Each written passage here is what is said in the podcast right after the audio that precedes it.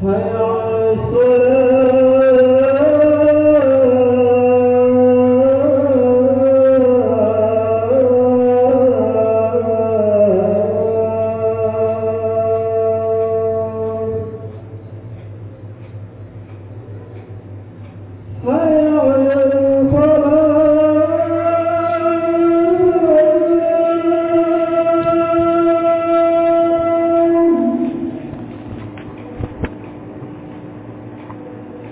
完了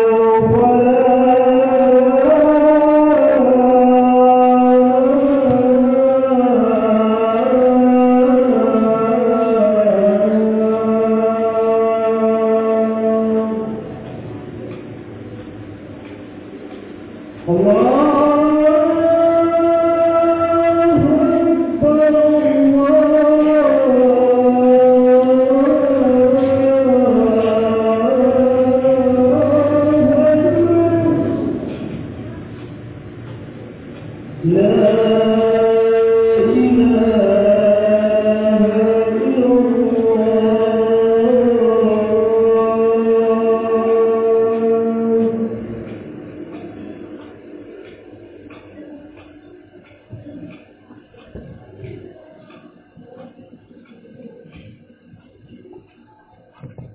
الحمد لله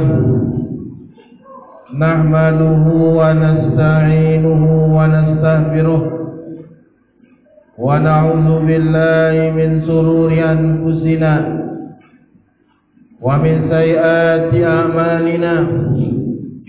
من يده الله فلا مذل له ومن يذل فلا هادي له.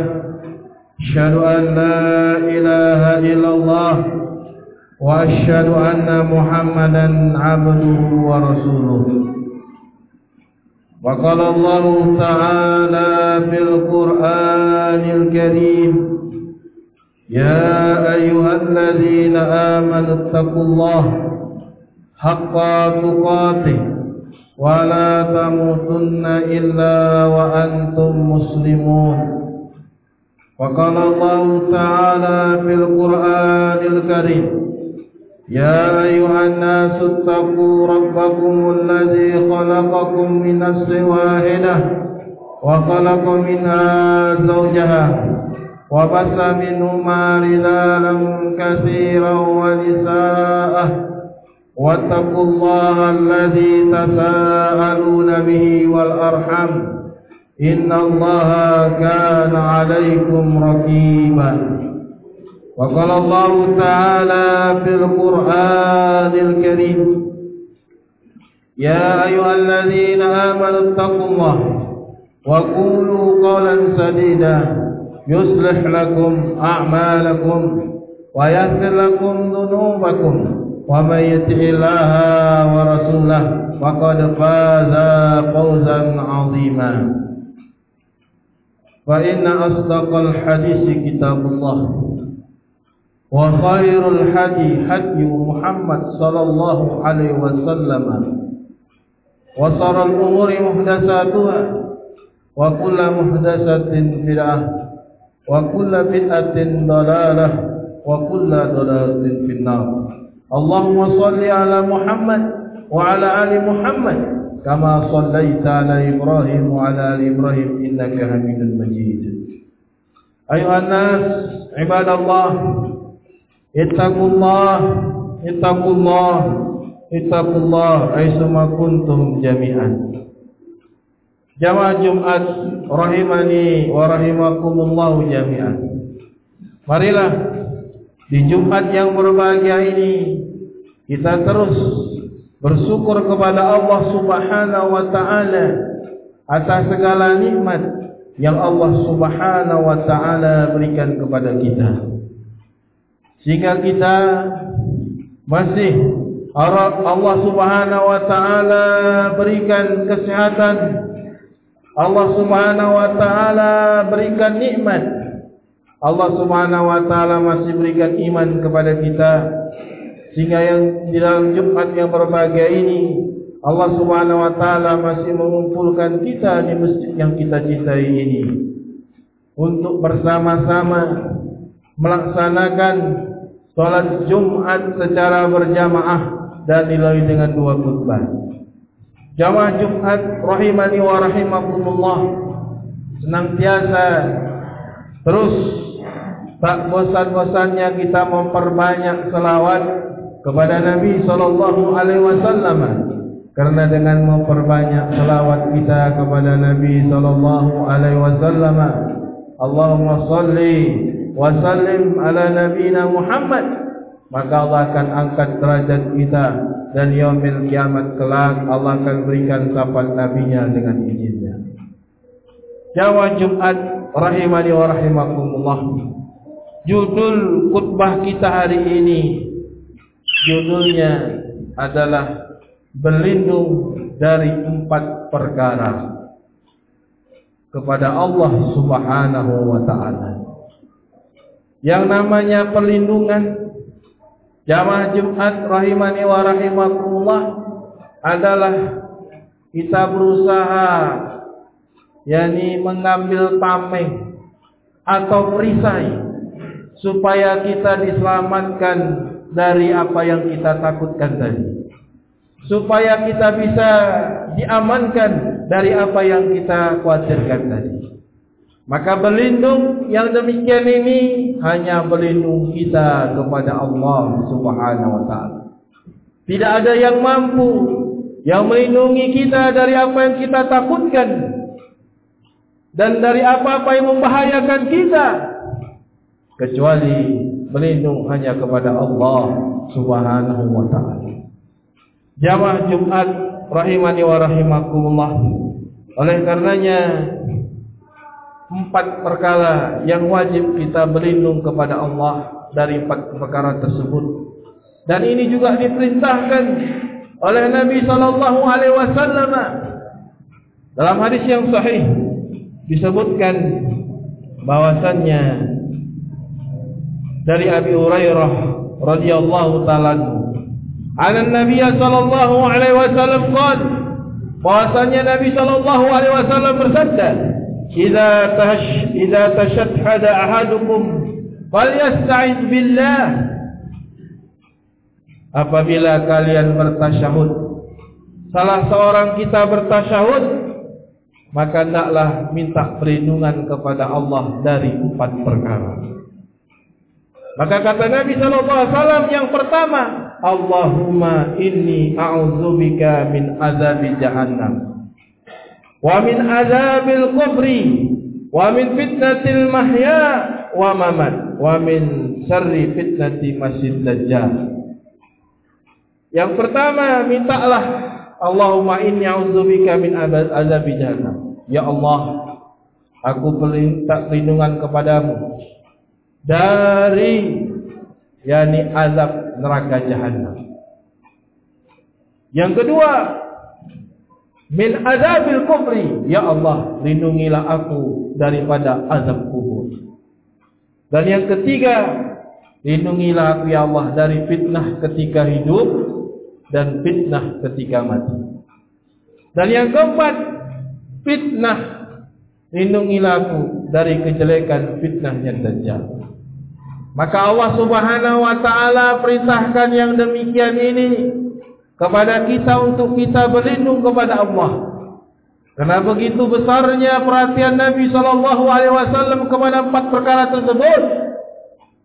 Maka Rasul perintahkan kita membacanya doa tersebut sebelum salam. Setelah kita membaca inna kahaminun majid. Maka bacalah doa ini. Allahumma inni auzubika min azabil jahannam wa azabil kubri wa fitnatil mahya wa fitnatil mahya wa fitnatil mamat wa fitnatil masjid dajjal. Untuk kita berlindung. Karena empat perkara ini jamaah Jumat rahimani wa rahimakumullah menjadi perhatian Nabi. Tapi bukan hanya di dalam salat sebelum salam kita juga minta kepada Allah di luar salat. Karena Nabi sallallahu alaihi wasallam perintahkan secara terikat sebelum salam Nabi sallallahu alaihi wasallam perintahkan kita untuk berlindung dari empat perkara ini juga di luar salat sebanyak-banyaknya di waktu-waktu yang ijabah oleh Allah Subhanahu wa taala Karena memang keempat perkara ini adalah yakni azab yang sangat pedih. Azab yang sangat luar biasa. Bahkan Nabi sallallahu alaihi wasallam pernah mengajarkan sahabat-sahabat Nabi sallallahu alaihi wasallam dalam riwayat Imam Muslim an Zaid ibn Thabit radhiyallahu taala dari Zaid ibn Thabit radhiyallahu taala qala aqbala an-nabi sallallahu alaihi wasallam alaina biwasi Bahasanya Nabi sallallahu alaihi wasallam menghadapkan wajahnya kepada kami setelah salat. Nabi berkata, "Ta'udzu billahi min azabin nar." Maka hendaklah kalian berlindung daripada api neraka. Maka sahabat pun mengatakan, "Kami akan berlindung. Kami mohon kepada Allah, kami berlindung daripada api neraka." Maka kata Nabi wasallam, "Berlindunglah kalian daripada azab kubur." Maka sahabat pun mengatakan, Nauzubillahi min azabil kubri. Maka kami pun berlindung kepada Allah dari azab kubur. Maka Nabi SAW perintahkan berlindunglah kalian daripada fitnah yang tampak dan fitnah yang tidak tampak. Maka sahabat pun mengatakan Nauzubillahi minnal fitani ma zara minha wa ma batan. Kami berlindung ya Allah dari fitnah yang tampak dan fitnah yang tidak tampak. Maka kata Nabi sallallahu alaihi wasallam selanjutnya, "Ta'uzu min fitnatil dajjal." Berlindunglah kalian daripada fitnahnya dajjal. Maka kami pun mengatakan, "Nauzubillahi min fitnatil dajjal." Kami berlindung daripada fitnahnya dajjal. Maka jamaah rahimani wa rahimakumullah. Ya. Begitulah saking perhatiannya Nabi sallallahu alaihi wasallam terhadap perkara ini.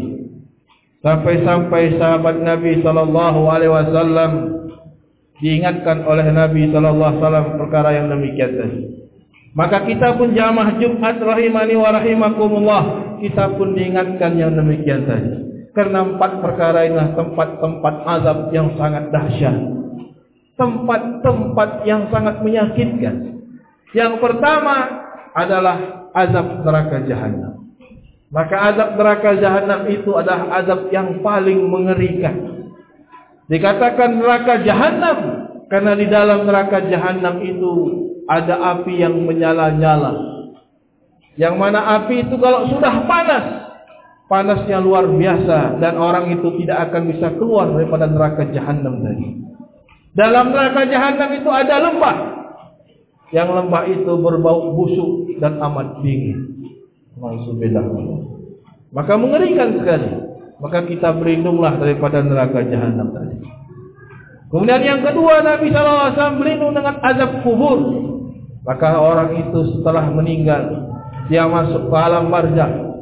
Maka bagaimana dengan perkara yang kecil yang kita anggap remeh tapi kita diazab di alam kubur. Yang pertama anggap remeh dengan istinja. Dengan yakni membersihkan najis setelah kita kencing. Membersihkan najis setelah kita kencing ini masih banyak orang yang tidak cebok setelah kencing. Masih banyak orang yang menganggap remeh tentang perkara najis ini tadi. Maka perkaranya kecil akan tetapi jamaah Jumat dia diazab di kubur gara-gara tidak beristinja ketika dia buang air kecil. Maka begitu juga perkara yang sering dilakukan oleh manusia adalah suka mengadu domba. Menukilkan ucapan si fulan disampaikan kepada si fulan A. Ucapan si fulan A disampaikan kepada si fulan B. Gara-gara demikian tadi fulan A dan fulan B bertengkar, berkelahi.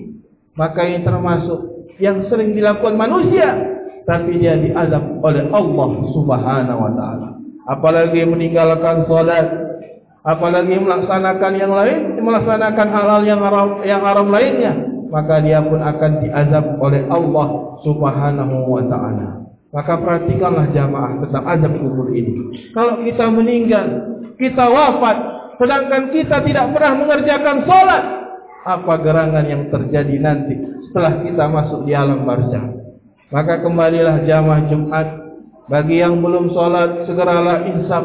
Bagi solatnya bolong-bolong segeralah yakni hadir ke masjid penuhi solat tadi. Bagi yang masih solat di rumah segeralah solat di masjid karena sesungguhnya dunia ini hanya sementara, akhirat kekal selamanya. Jamaah Jumat rahimani wa rahimakumullah, kemudian berlindung dari fitnah ketika hidup. Maka fitnah ketika hidup ini banyak. Fitnah syahwat, fitnah syubhat, fitnah syahwat menghantui kita terus agar kita berbuat maksiat. Sedangkan fitnah syubhat menghantui kita terus sehingga kita masih ragu-ragu dengan amalan-amalan kita. Ragu-ragu dengan agama kita sehingga akhirnya kita tinggalkan agama kita tadi. Maka inilah fitnah yang paling berbahaya. Fitnah ketika hidup maupun fitnah ketika kita mati. Kemudian yang terakhir jamaah fitnahnya Dajjal. Dan munculnya Dajjal nanti di akhir zaman. Itu tanda-tanda daripada hari kiamat. Fitnahnya amat dahsyat. Jarang orang-orang yang bisa selamat daripada fitnahnya Dajjal. Dan di antara kening Dajjal tadi tertulis kafa ra' tertulis kafir. Dan itu hanya bisa dibaca oleh orang-orang yang beriman. Walaupun orang yang beriman tadi buta huruf.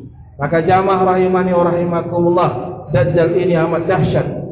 Beliau dikatakan al-masih dajjal karena seluruh daerah masuk ke daerah-daerah tersebut daerah manapun termasuk desa Arum Sari maka insyaallah taala dajjal pun akan masuk di akhir zaman Maka jamaah rahimani wa rahimakumullah tidak ada yang bisa selamat kecuali diselamatkan oleh Allah Subhanahu wa taala. Maka jamaah Jumat rahimani wa rahimakumullah sebutkan dalam sahih Muslim dari Taus bahwasannya dia jumpai anaknya dan anaknya ini baru selesai salat. Maka Taus tadi berkata kepada anaknya, "Wahai anakmu, apakah engkau dalam salat tadi ada membaca empat pelindungan meminta empat perlindungan kepada Allah. Maka anaknya tadi mengatakan belum ayah. Maka kata paus tadi ulangilah solat. Karena solat tersebut berlindung dari empat perkara tersebut termasuk perlindungan yang diperintahkan Nabi dan sangat ditekankan kepada kita. Maka anaknya pun mengulangi solat kemudian membaca di akhir salam Allahumma inni a'udzubika min azabil jahannam wa azabil kubri wa fitnatil mahya wa fitnatil mamat wa min sari fitnati masjid dajjal wasallam. Para ulama ada yang mengatakan wajib membaca doa ini sebelum salam. Namun kebanyakan para ulama mengatakan sunnah mustahab termasuk Imam Syafi'i rahimahullahu taala. Mazhab Syafi'i mengatakan sunnah kita membaca doa pelindungan dari empat perkara ini sebelum kita salam. Maka jamaah rahimani wa rahimakumullah yang marilah kita berlindung seluruhnya dari empat perkara tersebut. Diri-diri kita kita ajarkan, kita biasakan, kita komitmen dari empat perkara tersebut. Keluarga kita, keturunan kita daripada azab neraka, azab kubur, fitnah ketika hidup, fitnah ketika meninggal dan fitnah masih dajjal. Aku luhaza astagfirullah li walakum ala sa'iril muslimin min kulli zambi. Fastagfiruhu yakfir lakum inahu wal ghafurur rahim.